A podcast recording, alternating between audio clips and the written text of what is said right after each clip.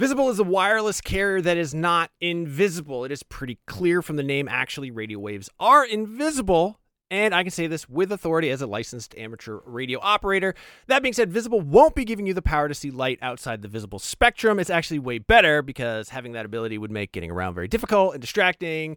What you do get with Visible is unlimited 5G data powered by Verizon. You get one line of wireless, just $25 a month, which is great in these times of economic uncertainty. That is one line for $25, taxes and fees included. So, whatever you're doing at this moment, please stop. Switch immediately. Now, monthly rate on the Visible plan for data management practices and additional terms, visit visible.com. Wir gerne sehen was ist los? It's deinen Freundo, Seth. I'm learning German. Yeah, in case you didn't know what that was. That is me trying to impress you with the little German that I know. Right now, I am actually learning German. I took it in high school. I goofed off the entire time. I did some other language learning apps. They taught me things like where the taxi stand is and how to find a bus, um, but not a lot of conversational uh, German. Thankfully, that's what Babbel is all about. Babbel teaches you language conversationally, which let's face it, that is what you want to know anyway.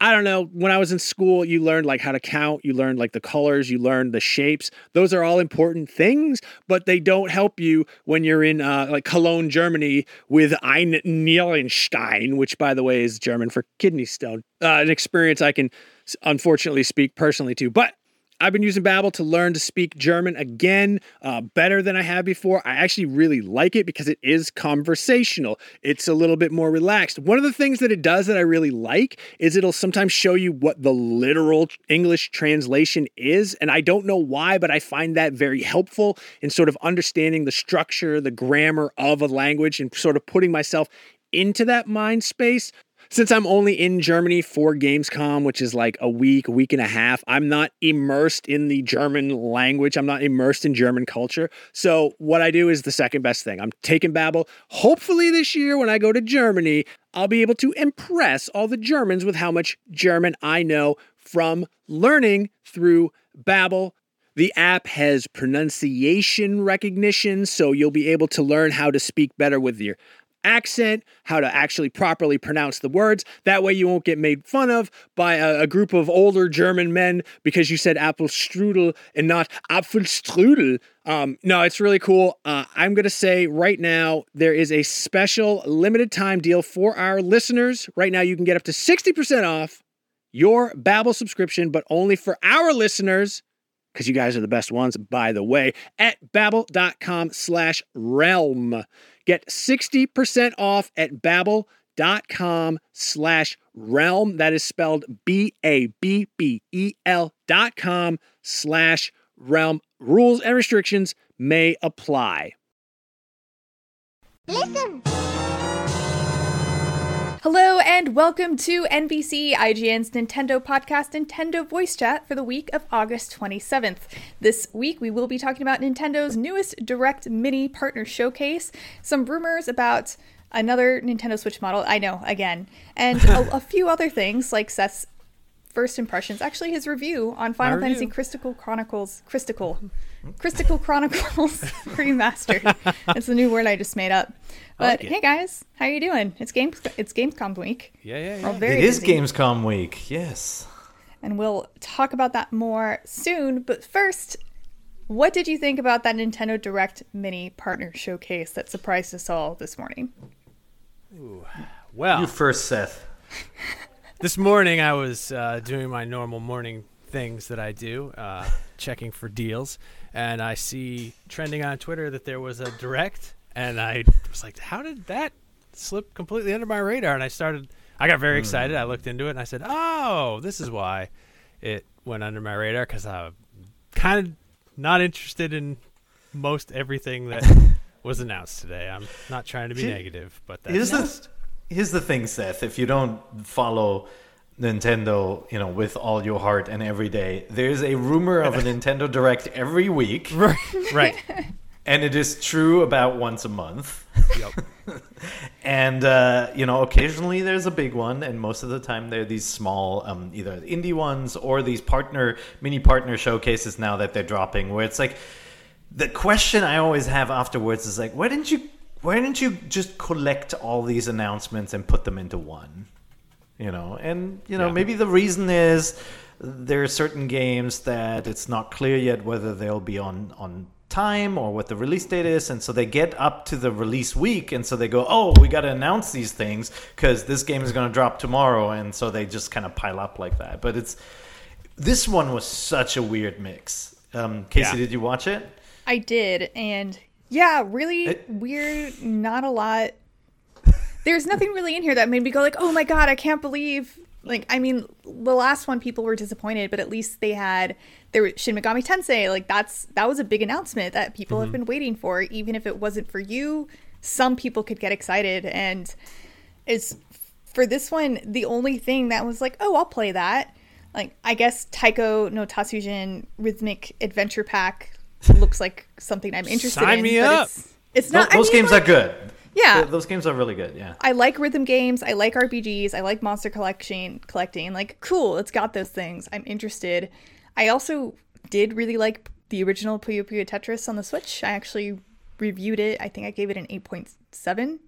So Puyo Puyo Tetris 2, okay, it's probably Yeah. more Puyo Puyo Tetris, but it's something. It's twice So as that's much. That. That's why I'm Casey too. So like, first of all, the direct started, and I'm we're two games in. I'm going like, why didn't they just frame this and say it's summer and music is in the air, and here are all the great rhythm games coming to the Switch.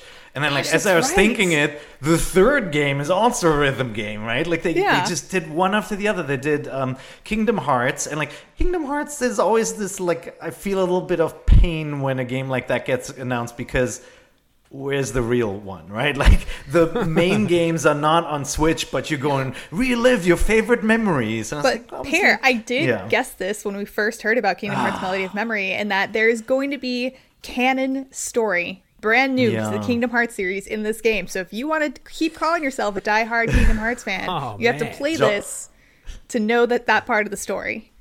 Jonathan, Jonathan, uh, there's an awesome video of Jonathan trying to explain the story of Kingdom Hearts, and it's like, it's just so glorious because he can just do it by heart, and to me, it just does not make sense. But so we got we got Kingdom Hearts, we've got Fuser, which is actually really cool, the the DJing game, right? Then we have Yeah. Taiko no Tatsujin, the um, you know a Taiko Drum Master, which is also a really good game. But they're but they're all kind of smaller things, um, you know, limited by them being rhythm games in my mind. Then we got Yeah. World of Tanks Blitz, which World of Tanks is a huge franchise, obviously out there, and it's always nice when Switch gets free games. But it's like these are kind of like the expected announcements, you know, uh, big Rumble Boxing Creed champions. Like somebody took all the words related to the Rocky movies and boxing, put them into a box and scrambled them and spat that out. It's like it's got Rumble in there. It's, is Michael Buffer going to be mad? By mean, the way? Like what are got- Creed's champions? Uh, those are from the I think the the follow up movies. Uh, Creed. Because yeah, Creed. Which thank you. But But I was gonna say but Viktor a lo- Drago. That's not his name. It's Ivan Drago. Then I remembered. Oh, that's right. Yeah. Adonis But- Creed fights Viktor Drago in the sequel. So is Rocky a Creed champion? Is Drago a Creed champion? Anyway, it's nonsense titling. it's like it's speaking of nonsense ti- nonsense titling. We got the Saga games coming um, as Final Fantasy Legend from Square, and like that one. So I was already a little irritated when I got to that one, and then they're showing these Game Boy games with an interface that has literally. Yeah. It looks like it was made for mobile with touchscreen D-pads and buttons, and they don't look like the Game Boy either. So it's not like this nostalgia play. It's just Yeah. like I don't know. I was annoyed, and then you know. I got to Just Dance, which is a game I don't play because nobody wants to see Germans dance. You know. um, but obviously, that's a humongous franchise, and that's got to be on Switch. And it's Um, the first Just Dance not coming out on the Wii. Oh There no! go. there you go. It's Going done. out. And then oh, we got to the last game, and they they got me back because I love Puyo Puyo Tetris, and you know your your review was dead on. It's a great game. It's got a really funny story mode with a nonsense story. Yeah. and like and just the promise of another nonsense story with new powers in in Puyo Puyo Tetris too. I'm definitely there. That one I'm- that one is cool. I think I'll definitely pick that one up for sure because like we just said like i had a lot of fun with the first one and i thought the story as nonsensical as it was was really fun and funny Yeah. but yeah i mean I, this was i guess obviously square right just just a bunch of square stuff ish Yeah, yeah. Yeah. Anyway, this was not a great. This was not a great showcase. It wasn't. There, they, you could have told a story around this. Like, how did everybody become a Creed champion? No, you could have told a story around it with, with the, uh, you know, the rhythm games and stuff. And like, it just kind of felt like a, a big jumble to me. And like, you know, every single game announced is, is interesting in its own right, and there'll be fans who like them. Put together, it is a collection of games. You will not find a single person on the entire planet who will play them all. Exactly And hey, if you're listening to this and you're gonna play them all, I want to hear from you. Email us at nvc at ign.com. Yeah. Yeah, please let us know. And one more detail from this that I wanted to point out before we move on is that the so the Saga series originally came out in Japan, totally unrelated to Final Fantasy, but then when it released in the US, uh, Square added changed the name to the Final Fantasy Legend just to Yep. make it easier to market. Yeah, they- so it's not They did that with a few titles. Yes. Second and Snack. Setsu. Yep. Yeah. Yep. Yes. The saga, the first, the uh, Final Fantasy Legend game, when that was, I remember reading about it in, in Nintendo Power and being obsessed with it because there's the monster class that you Mm-hmm. evolve by feeding them different meats, and there was like a spreadsheet in Nintendo Power, and I remember just pouring over, it, just wanting this game so badly and never getting it. So I Yeah. might pick Yeah, this pick up it when up. it comes out in December, which is a long ways away. But Honestly, I love that kind of stuff, Seth. The s- spreadsheets that tell you how to get this. oh yeah, it's like I- you know, feed him this piece of chicken, and he'll turn into this kind of monster. Look for for all the negativity, it's cool to see older games coming to the Switch, like you know classics, and uh, you know we're seeing now Game Boy games.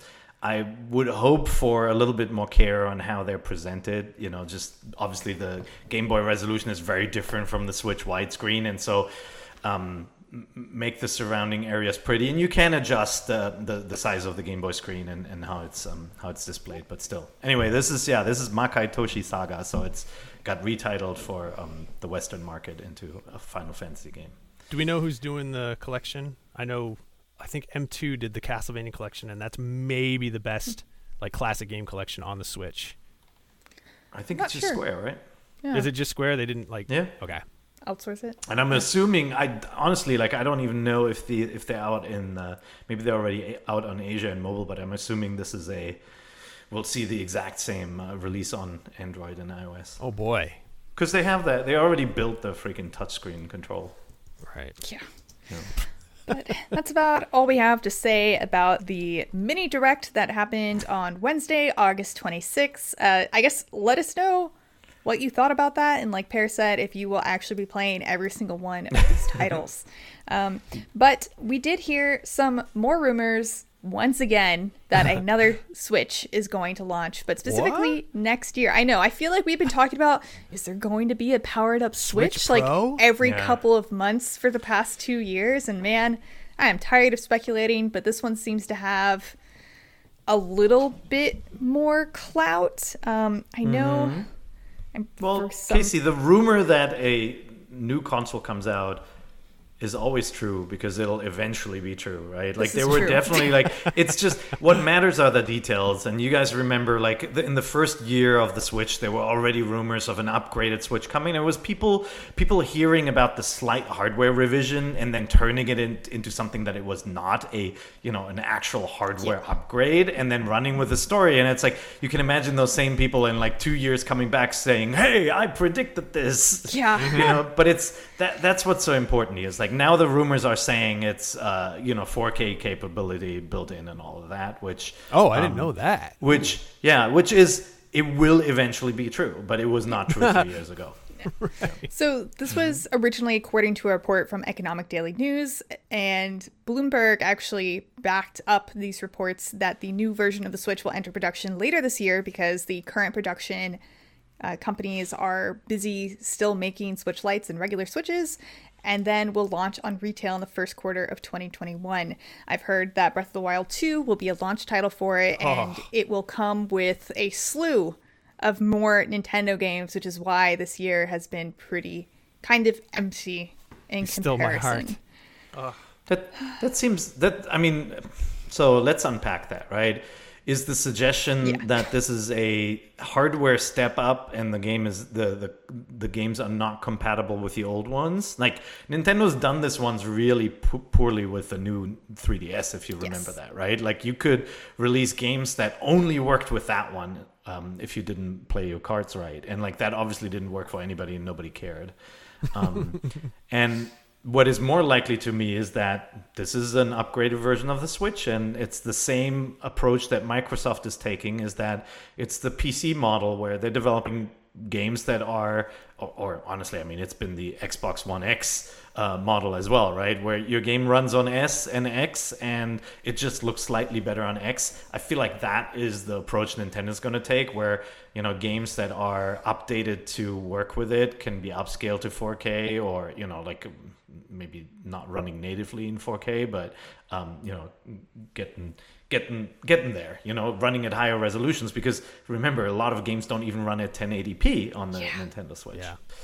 Um, so I'm thinking- four, 4K capabilities. By the way, your Switch can output 4K video. It, it there's no limitation to that. It's processing the visuals.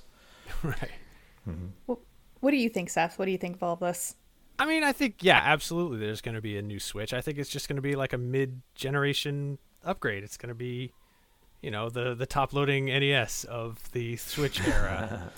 yeah, I, I do agree. I do think I think it will be similar to Xbox's model, as Peer said, or like the new 3DS, but maybe better. And I don't think Nintendo will make games for it that are exclusive to only this model, but maybe this model will enable ports of PlayStation, Xbox, and PC games that aren't playable on the other Switch.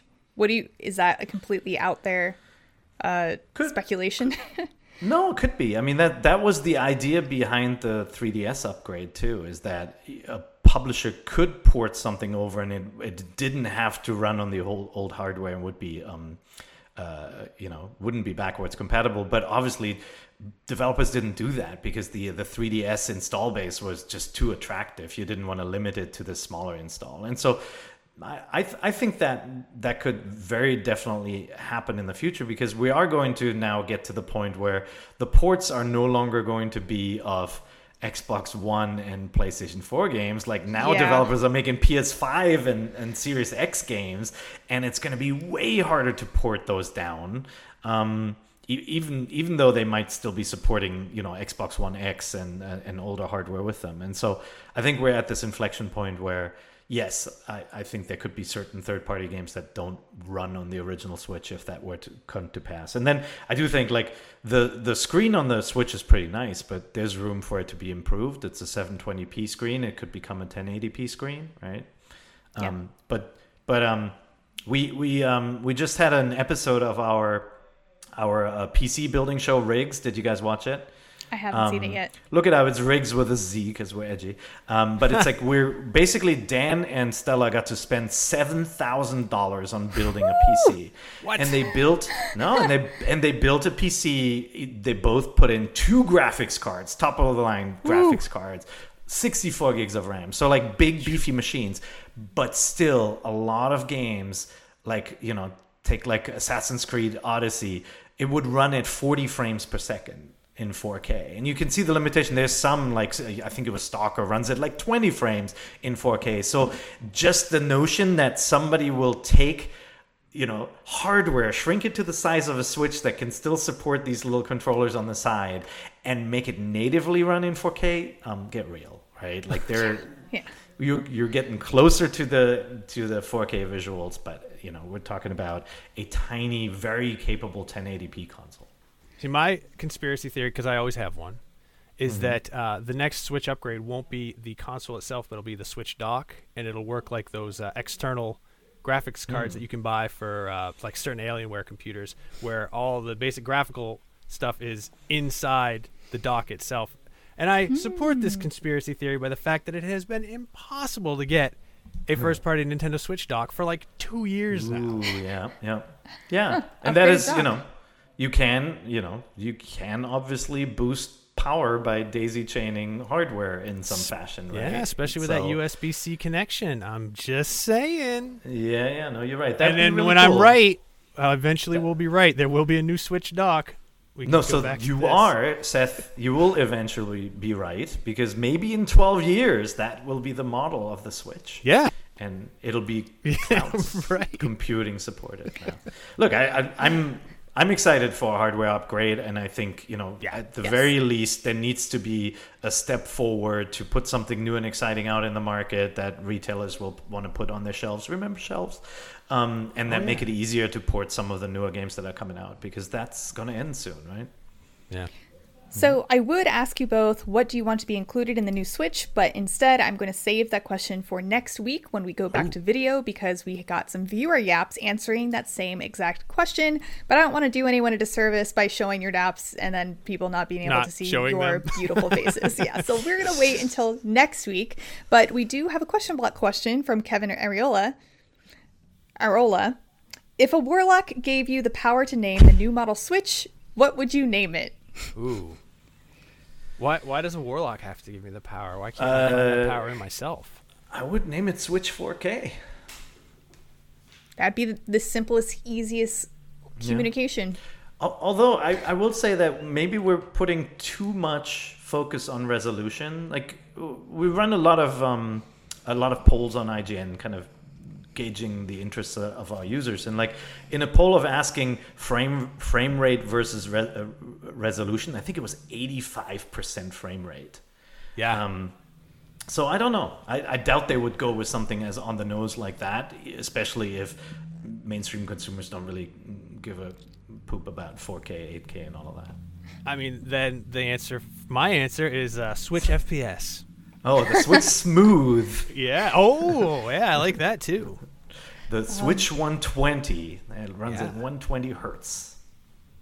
I'm gonna name it the hmm switch on. I like yeah. The Switch. Oh, Switch. Switch U. U. No, Seth, no, not that.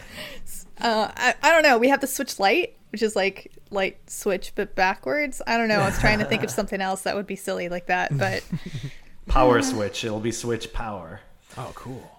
Um, Yeah, you that li- you actually like that? sounds- You I like like that, that. I like that one. I'll make you one. I'll make the you one. Switch Power. Cool. Thank you. Yeah. Please Let's do. do that. Um, But- I want one.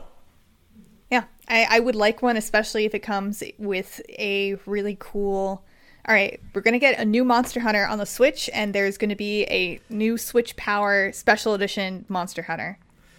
So what is actually going to happen is that they will be able to port the last one over, and you're going to get to play that Oh. again, Casey. There we go. You know. I'm, I'm, I, I would say I might, but I know that'd be a lie because I have 800 hours in that game. I'm not redoing it. Um, Yeah. but those are about the those are the biggest stories of this week. We do have some very small stories, like um, there's a new Wonder Boy announced, and it's called Wonder Boy Ashen Monster World, and it's led by the series creator. And a full reveal with gameplay is set to arrive later this week during the Gamescom Awesome Indie Showcase, which kicks off at 10 a.m. Pacific on Saturday, August 29th, right here on IGN. Are either of you familiar with Wonder Boy? Yes. Excited for this? Yeah. I'm looking forward to it. It's it's cool to have the original creators back. Yeah, Yeah. Yeah. it's very neat. And uh, do you know just for for Gamescom, obviously, um, yeah. If, if people have time, hang out with us. We're we're starting. We're kicking off with uh, opening night live, Geoff Keighley's show, which has some really cool reveals in it. Um, some cool trailers um, of, of games that you have heard of and some you've never heard of. And then we go uh, right into the next days. We go into IGN programming. We it was very very complicated to get this done um, remotely uh, with this this little pandemic out there but i think we're, we've got a really cool program and i'm actually really excited for the indie showcase it was so jam packed we initially we were going to do 90 minutes it's like two hours now and it's we had to turn turn games away we picked just the coolest stuff And uh, is Tom the one who's hosting that one? there'll be a virtual tom Virtual Tom. You guys got to see this virtual Tom. It's pretty great. Mm-hmm. it's but I know super Tom will creepy. be around. It's- yeah Tom Headroom. I like it it. is very creepy it has it has a little bow tie Seth and I will be around on Saturday, and I'll also be true. around on Thursday afternoon and Friday. So come Yep. check out Gamescom on IGN.com, which is probably going on right now if you're listening to this on Thursday. Yeah, Come what are you see doing? here, bitte. Stop listening. Oh, a little bit of German. The only Is little bit of German that I know. Sehr gut, Herr Macy. danke, danke. Bitte, bitte. Uh, But that is about it for news. There's really not a whole lot because it, we're saving it for Gamescom this weekend. But there right. are a lot of games out this week, including Oh. Final Fantasy Crystal Chronicles Remastered Edition, which Seth reviewed. Yep. And the review should be up right now if you are listening to this. And this is a game that Brian and I were excited for. I remember it fondly. It's Brian really likes it. Seth, you had a different take on Final Fantasy Crystal Chronicles Remastered, Yeah. though. Yeah. What do you think? Uh, I am sad to report, and I know that people are going to be real mad at me. I do not like this game at all. In fact, I never want to play this game again. oh, jeez. That and is, is that okay? Okay, so you got to tell us a little bit more about that. Is that because the port is bunk, or is it It's- is it the was- the game hasn't aged well? Like the The game is definitely not aged well. I was very excited to take this review on because I missed the game the first time around, and I, it was always one of those things. I was like, oh, I really wish I played that. It sounds exactly like a game that's totally in my wheelhouse. Final Fantasy mm-hmm. universe, you know, based on like that with the the cutesy style.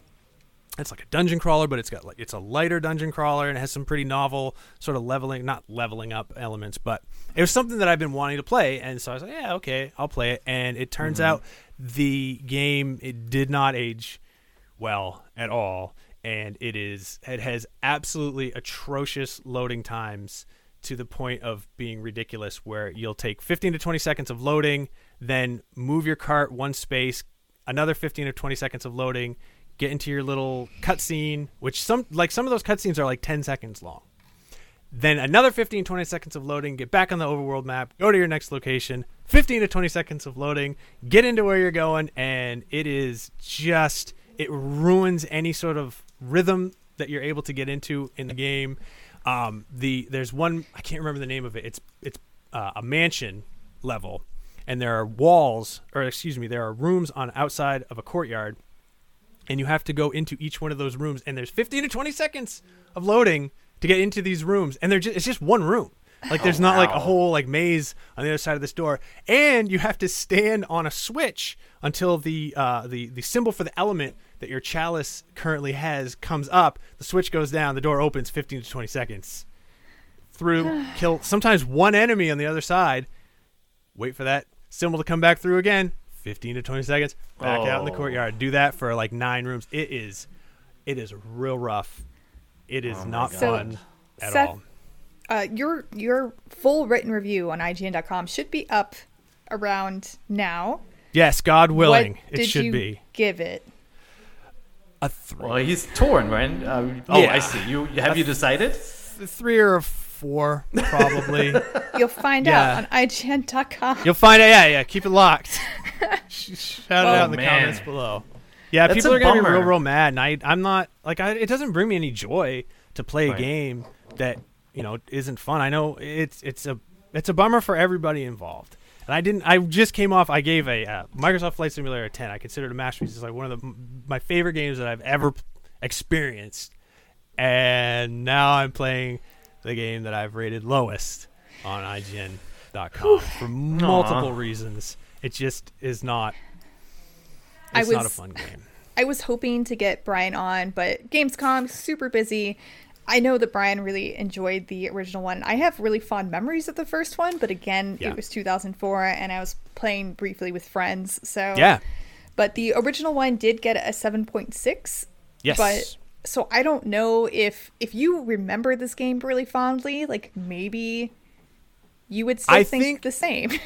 Yeah, I think this is a game that if you remember it fondly, you're gonna have fun. Like, if you've Ah, games It's have come so far in 16 years, and Yes. this is, you know, a lot of the things that we take for granted now have been ironed out, like the loading times or uh, the the kind of bore, like the battles are, are pretty repetitive. They're Yeah. not particularly fun. Sometimes they're extremely frustrating. Um, I think I don't think it's a spoiler to say uh, if you die to the final boss, you have to go through two minutes of loading and unskippable cutscenes, and that's with mashing through the buttons to go through the dialogue. it Oh, takes wow. two minutes from the from the time you die to the time you get back into the fight, and that is Oh. not fun. I know that all. was that was a complaint about control is the save points were a little bit too far away from the difficult points where you would perish. Yeah, that oh, that's another thing. If you you know the save points are generous in that if you do die at the last boss, you you know you start up again. You have to skip through the two minutes of loading and dialogue, and that is with skipping through it. It's two minutes. It's more like five or six minutes if you let the dialogue play out. Um, but if you leave the game and come back, you have to do everything leading up to the boss battle again, which involves answering a, a bunch of questions, um, fighting some pretty not terribly tough but strong minions that can take you down in like two hits. It it's exhausting. I'm hmm. sorry, everybody who likes this game. Like you, I hope you enjoy it, but I definitely don't enjoy Thanks, it Seth. at all. You know, you, you you didn't make it. You don't have to apologize. Yeah, it's a bummer, and the lack of local co-op, I think, really, really hurts it. I think it would have been a lot better. Local co-op on the on the same screen in the same console.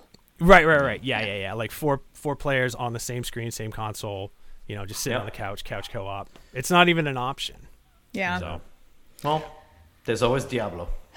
Yep. that's always or you know Minecraft Dungeons. I reviewed that and I did. I gave that a seven. That is a very fun little lightweight dungeon crawler with you know it has a lot of potential. It could have could have been better, but yeah. And Diablo three on the Switch is like chef kiss. So Awesome. Yeah. Yep. And luckily, there are other games out this week. If Final Fantasy Crystal Chronicles Remastered Edition doesn't sound like your cup of tea, and thank you again, Tom Marks, for filling this out. As always, the first game is No Straight Roads, out on the 25th for forty dollars, and it is a music-based action game from the lead designer of Final Fantasy 15. That sounds crazy, right? That sounds pretty cool. I'm like clicking on this now. It's like, what is Yeah. this? Oh, it, the art is really stylistic and colorful and cool. Looks interesting. Um, there's also Jenny Leclue Detective out on the 26th for 20 I thought that was a typo. no, no, I, I, Maybe- I played it. I played it. What do you think? It's good. It, it honestly is good. It's um, it started as a Kickstarter um, a couple of years ago. Uh, I think it's a small team in Florida actually. Um, they did it as a Kickstarter. It was meant to be a return to kind of classic adventure games, you know, like kind of like the LucasArts style stuff, and that's what it is. It's like this really cute but really well designed, well animated, well voice acted story uh, about this uh, uh, young girl who acts as a detective, and it breaks the you know the fourth wall all the time, and you have to you have to kind of look at clues of a crime scene, and crime scenes are sometimes as simple as what did the uh, principal have for breakfast and you have to look in the tie and see what the leftovers are. That's sort of kind of like you know hidden object finding puzzle stuff and then um, drawing clues from them and putting together what happened. Um, it's it's really good. It's definitely it's uh, you know it's it's kind of like a it's a cool adventure game for girls i think For- it skews a little bit younger in the age group but like it is so well made that even as a as a grown-up you can get something out of it really good art, Cool. art style uh, really nice switch port runs smoothly and all of that so uh, actually a really good game Cool. Thanks for the insight. Mm-hmm. And also out this week um, is what? Hypnospace Outlaw. I didn't even like. I just it clicked in my head what that game is. Like everybody's like, you got to play this game. This game is you. And, now it's coming it? to Switch. I haven't played it yet because I'm an idiot who doesn't listen to people's advice. Well, Hypnospace Outlaw is out on the 27th for $20, and it's a game where you explore a retro computer desktop slash internet as basically an intercop. Inter, not an intercop, an internet cop. Yeah. This is uh, Tom really loves this game, and he wanted to point out that you can play it with a mouse and keyboard on the Switch, which is What? yeah, exactly. What? okay, why? Have you gotten a chance to play this Peer? No but i want to now that i know that this game is seth macy i want to play it If you look at screens of this game, you will understand why people tell me that this is Seth Macy, the game. Oh, oh man, Yeah. it is very seth macy yeah. Yeah. I see it. Yeah. It looks. Yeah. It's like oh, the aesthetic is Seth Macy. Yeah, because I was complaining one time. I was like, "Man, I wish we could go back to the, the, the web of the 1990s and just how pointlessly obtuse but strangely compelling and attractive it was." And someone was like, "Why have you not played Hypnospace Outlaw, you idiot? You there's a game that's describing exactly what you want. It it, it has already been made. So Well, check it out. there's a demo out so i'll definitely play that one nice. We'll come back next week when we talk about games we're playing. I anytime you want me on this show, it's like my favorite thing to be on NVC. Yay, Seth. Everyone's so nice. Like everyone, the hosts are great. The the the the the, the um, fan base is wonderful. Like I, I just feel great. So Yeah, honestly, I feel uh, all of you guys at the um, Nintendo Voice Chat podcast forums Facebook and all of our commenters, you guys are wonderful and super nice Yeah. and thumbs up all around. But also out this week is Windbound on the 28th for $30. This game looks really cool. I pulled out a few quotes from our preview, which called it Survival with a Touch of Zelda. It is Ooh. part survival game, part action adventure, and part procedural roguelike, and it's a bit like Raft and Wind Waker had a baby with a single player version of Rust. wow. Hmm. It also looks really pretty, and you explore on a sailboat, and it looks, I don't know, man, it looks really cool. I, I want to play this game. Yeah, the sailing parts of Wind Waker, I would sometimes just set sail, and I wouldn't even play the Go game. I hang just out. yeah, I'd, you know, experience the weather and listen to the great sailing music and just feel relaxed. But yeah, hopefully I I'll be able to play it and come back next week and talk about it. But we'll we'll see. We'll see how that goes. Do and it. also this week, which was also shown off in the mini direct Wednesday morning, is Captain Tsubasa: Rise of New Champions for sixty bucks. It's a it's based off of an anime about football or soccer, um, and the manga series actually began in 1981 and actually popularized soccer in Japan. Oh wow. Um, Yeah, This is this is one of those series like I I I'm trying to remember what the last one was that I played, whether it was on the GameCube or the GBA, but it's been it's been a decade since we've seen a game in the series um, on a console, so it's it's cool to get it back. Like I remember playing it on the Super Famicom when I lived in Japan in like the early '90s. Um, they're like fat. They're basically arcadey um, soccer games uh, with like crazy anime style animated Yeah. finishing moves and all Yeah. of that. It's it's a really fun series. but yeah, I don't know if you guys want to check it out. I hope I was hoping there's a demo, but I'm not sure. Aw. But we'll see. But yeah, the anime and manga are really highly acclaimed, so hopefully the game lives up to that. Cool. But let's talk about some games that we are actually currently playing. Seth, you already talked about Final Fantasy Crystal Chronicles. Is there anything else Yeah. you're talking you're you're playing? It's just Nintendo Flight Simulator. Cool. Any child childhood dreams you want to ruin? I know I feel terrible ruining people's childhood. I was so childhood excited for that, memories. Seth.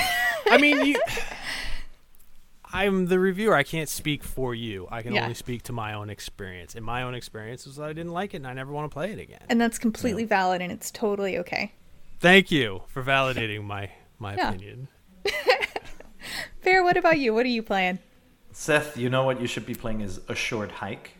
Oh, Um, really? so yeah, um, uh, we talked uh, a little bit about it last week, but I hadn't played it yet, and uh, I've I've jumped into it. Janet recommended it too, right? Um, It's this it's this cute little pixelated, almost PlayStation original PlayStation looking uh, 3D adventure game. It's, it's kind of like a it's a little bit like a Wind Waker without the sword combat. So it's like exploration. You're a bird. You can hover. You can learn to climb higher by getting more feathers and, and do little tasks. And you can grab a motorboat and drive around the ocean and stuff. And it's like As you birds can actually to do, yeah. it- and then visually, it is like that kind of 32-bit pixelated style, but you can actually adjust it with a slider if you want to make it sharper too. You can do that, but it's got this cool aesthetic. Oh, um, It's great. It's really charming, really funny writing. It's a you know, it is literally a short hike, and the whole premise of the game is that you want to make a phone call, but the connection is really bad, so you want to climb this mountain.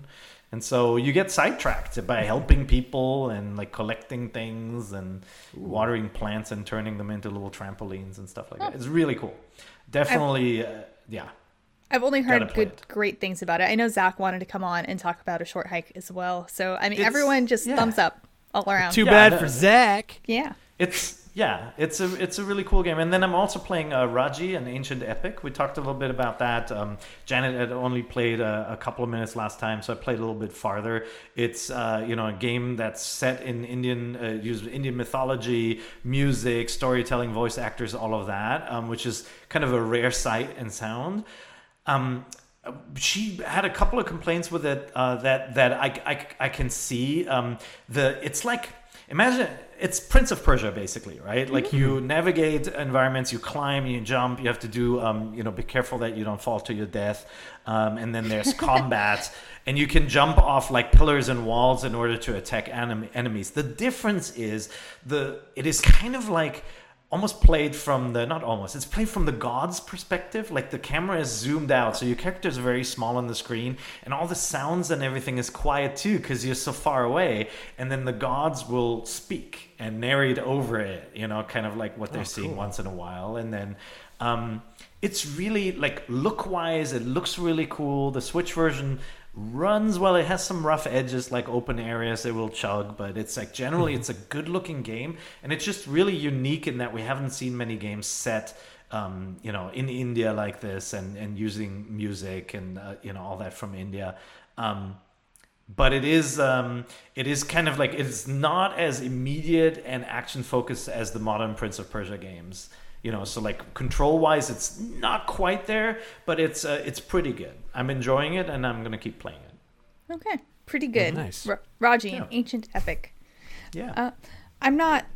I'm not playing anything Nintendo. I, I think I by the time the show comes out, I'll be playing Tell Me Why because it is an adventure game that has access. I believe has accessibility controls so that you don't have to hold down buttons. So I will be able to play it easily. So I'm gonna check that out when it comes out. Um, but let's move on to Question Block and answer right. some of your questions that you submitted to us through nvc at ign.com or through our Nintendo Voice Chat podcast forums on Facebook. This first one is from Clark from Cleveland. Hello and welcome! I was learning about Paper Mario and how it was created due to the system limitations of the N64, and it struck me is that necessary creativity gone? It seems to me that in the past, developers were forced to get creative to make the games work within that console. This includes being forced to use the audio chips in the consoles that the consoles had. With consoles getting more and more powerful, do you think there is less of, a necessity? Is there less of the necessary creativity today than there was in the past and has it had a negative impact thank you so much for the amazing show every week get the thing This is such a it's such a great question, and honestly, we can't quite answer it because I think in the end it's up to the individual and what they how they want to use that power they have now um, to do new things. But I'll, I'll give you an example, right? Like there there are limitations of consoles that are related to memory and the size of the world that you can stream in, in and show to the audience at one point in time, or to the amount of characters you can um, display on the screen. And like those limitations go back all the way to the original uh, first generation console, second generation. Like if you think of Atari VCS, where you know games like Adventure were built where the maze was a sprite. So the makers of the console thought you were going to use sprites for enemies, and then somebody is so smart they use it for the actual maze and the levels themselves. And like that creativity you know like we marvel at it today and it and it ultimately meant that the games that figured out these tricks were the ones that stood out because they just weren't a lot of them however it can also hold your games back and that's like with regard to how big an open world can be or how you know how um how long the load times are between areas and a developer may say you know what? It, it takes too long to load in this next world so we're not going to do it like that. We're going to chop up this game. Or like a game like the legend of zelda where the screen uh, if you think of link to the past like there's some scrolling but you eventually get to an edge and the entire world will scroll over and you you know the enemies that were there no longer follow you. Those are the limitations that make for creative solutions but can also hurt the gameplay right? Like if if you're able to use the limitations of the world against the enemies to cheese them, you, you could argue that that's part of the charm and the creativity, but it means that, you know, something that there is a little bit of a break between what the creator would have ideally done and what you got. And so, yes, you know, games like Paper Mario owe their existence to the fact that it was too hard to do 3D characters back then but I gotta think that with the openness of the new consoles and with the power, I don't think developers are going to be any less creative. I think they will get the courage to do stuff like cel shading because it looks good and it speaks to their sensibilities and what they want to build. And so, yeah. Yeah, no, Just that's a wishy-washy answer, but Yeah, it's like no. it really depends on the creative minds, and I do ultimately think that with an expanded canvas, you're going to get pretty pictures. yeah and just as a really straightforward answer. Just as an example, I know uh, Hideki Kamiya, who wanted to make Scalebound from Platinum Games, had wanted to make that game for years and years and years and finally thought the power of the current gen consoles like the Xbox One would finally be able to handle what he wanted to do and he still couldn't make it because of the power. So I'm assuming there are developers out there that have these crazy awesome creative ideas and just don't have the the capability, the technical Yeah. capability to do it just yet. So I Yeah. think it can go both ways in t- for sure. Yeah, my- Pikmin is a good example of a game you couldn't have done on Super NES with a hundred moving characters, right? Yeah. Yeah. one of my favorite, absolute favorite things in the world is like clever use of resources. You know, like people making a, a, a playable video game on a boot sector of a you know a 5 inch floppy disk. Like there's no room there, and they just figured out. Um, I don't think that that creativity or that those limitations going away is going to hinder creativity. I think now instead of figuring out novel solutions to make a game fit, now they can use that creative energy to just like make the game better because you know Yeah. they still have that creativity inside of them and they can you know it's i think the limitations going away is going to make for just better games because you know Yep. sky's the limit This is a good example with cutscenes, right? Nintendo used to do cutscenes with in-game characters because uh, the cartridges couldn't store all this FMV stuff and all the CG generated stuff that other studios were using. And so, in hindsight, there's actually much less of a break between a gameplay moment in a Nintendo game and a cutscene, whereas like you go back to an old Final Fantasy RPG and it's like the characters look completely different, and like they the movie scenes now look very dated um, by comparison. Oh, yeah. because of that switch. But now we're at a point where developers have consoles where the in-game characters look so good they don't even have to pre-render anymore right? And so like it's not hampering their creativity it's actually setting them free to not have to think of how to do storytelling uh, in, by pre-rendering everything. They can just use the game engine because it looks so good. Yeah. And this, yeah, thank you so much for that. Great question, good Clark. question yeah that was awesome And this next question is from Dalen Hubbard, and they ask, "What is the best generation of Pokemon?" Uh, so you can take this in very many different ways. Like, do you mean the generation of game or the actual generation of new Pokemon? And that is hard. That is a hard question. I'm taking it like that. What is your be- the best generation of new Pokemon? And I can't tell you. I That's can't easy. tell you the best one. it's easy What one. is it? The best Pick generation of pokemon is the pokemon generation that came out when you were 10 years old that is the best generation of pokemon it's like the best season of saturday night live is the one that came out when you were in high school there That were is no a- pokemon when i was 10 Well, there Oh, were no. there were no Pokemon when I was ten either. it was like But, uh, raiders of the lost ark for the atari vcs I that's think what we had Generation two of Pokemon came out. Um, I actually have a, a list. I I can look at all of the sprites of every single Pokemon of every single generation because I'm playing uh, a Pokemon Dungeons and Dragons game, and we need to be able to Oh, see that's awesome! the sprites to like put them on roll 20 and it's really cool. but um gen 6 is super small so i'm not going to pick gen 6 i think gen 4 is a lot of re- lot of re- lot of really good good favorites like Mm. I, I'm so like to me, the, nothing ever gets close to the original. You know, like Yeah. the what was it one one hundred fifty one right with Mew. Um, I don't know. Like I never had a con. I never had a connection to Yeah, the, the original Pokemon after that generation in the same way that I had to the originals. And like, yeah, they got cooler and like bigger beasts and all of that, and you know, like made like our original legendaries look sad. he zapped us and stuff. But like, I don't know. Like, I just feel like the originals are so pure Yeah. and so Yeah. awesome, and that's why you know way more of them will show up in games like Smash Brothers because that is the best generation. What uh, generation was X and Y? um 6 Okay. Well, then you said six wasn't, but I'm gonna say that one is because there's that swordy boy who you can catch and uh, evolve into like- it into two swords. And I think that's Um, really cool. Uh Honedge, Doublade and Yes! Aegis, Aegislash. Yeah, I love I love my Aegislash. I gotta really find good. that. I have it That around is- somewhere. Those are the most wanted Pokemon in my uh, Pokemon D and D campaign right now. People really want that. That steel Because they're type. awesome. It's a sword that becomes more swords It's as it it's evolves. pretty cool, and they have it's a really alive. really cool mechanic where they switch Yeah. forms depending on the move that they use. It- It's really neat. so but good. we can talk about Pokemon more, and we can answer. But that is that is all the time we have. I was I'm just started thinking about Pokemon, and now I'm like I'm distracted. Too late. but that is about all for Nintendo Voice Chat this week. We hope you enjoyed listening. Don't worry, we will be back next week with video, as you have come to expect, with a full cast. But hopefully, uh, myself, Peer, and Seth kind of like held it down for you guys. Thank you so much for watching NVC. And remember, you can catch us every Thursday at 3 p.m. on your favorite podcasting platform. And remember, this is the only place that you can. Get the Get thing. the thing. Nice, Seth. I Did it.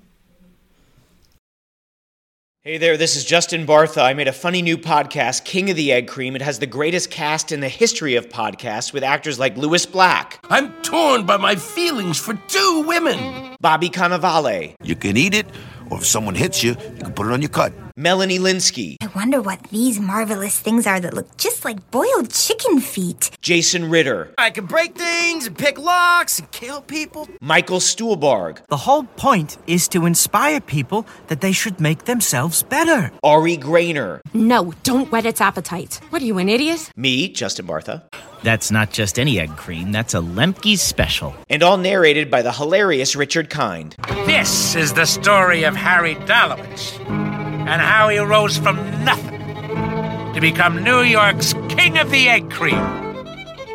So if you like funny true stories, come listen to King of the Egg Cream, available wherever you get your podcasts.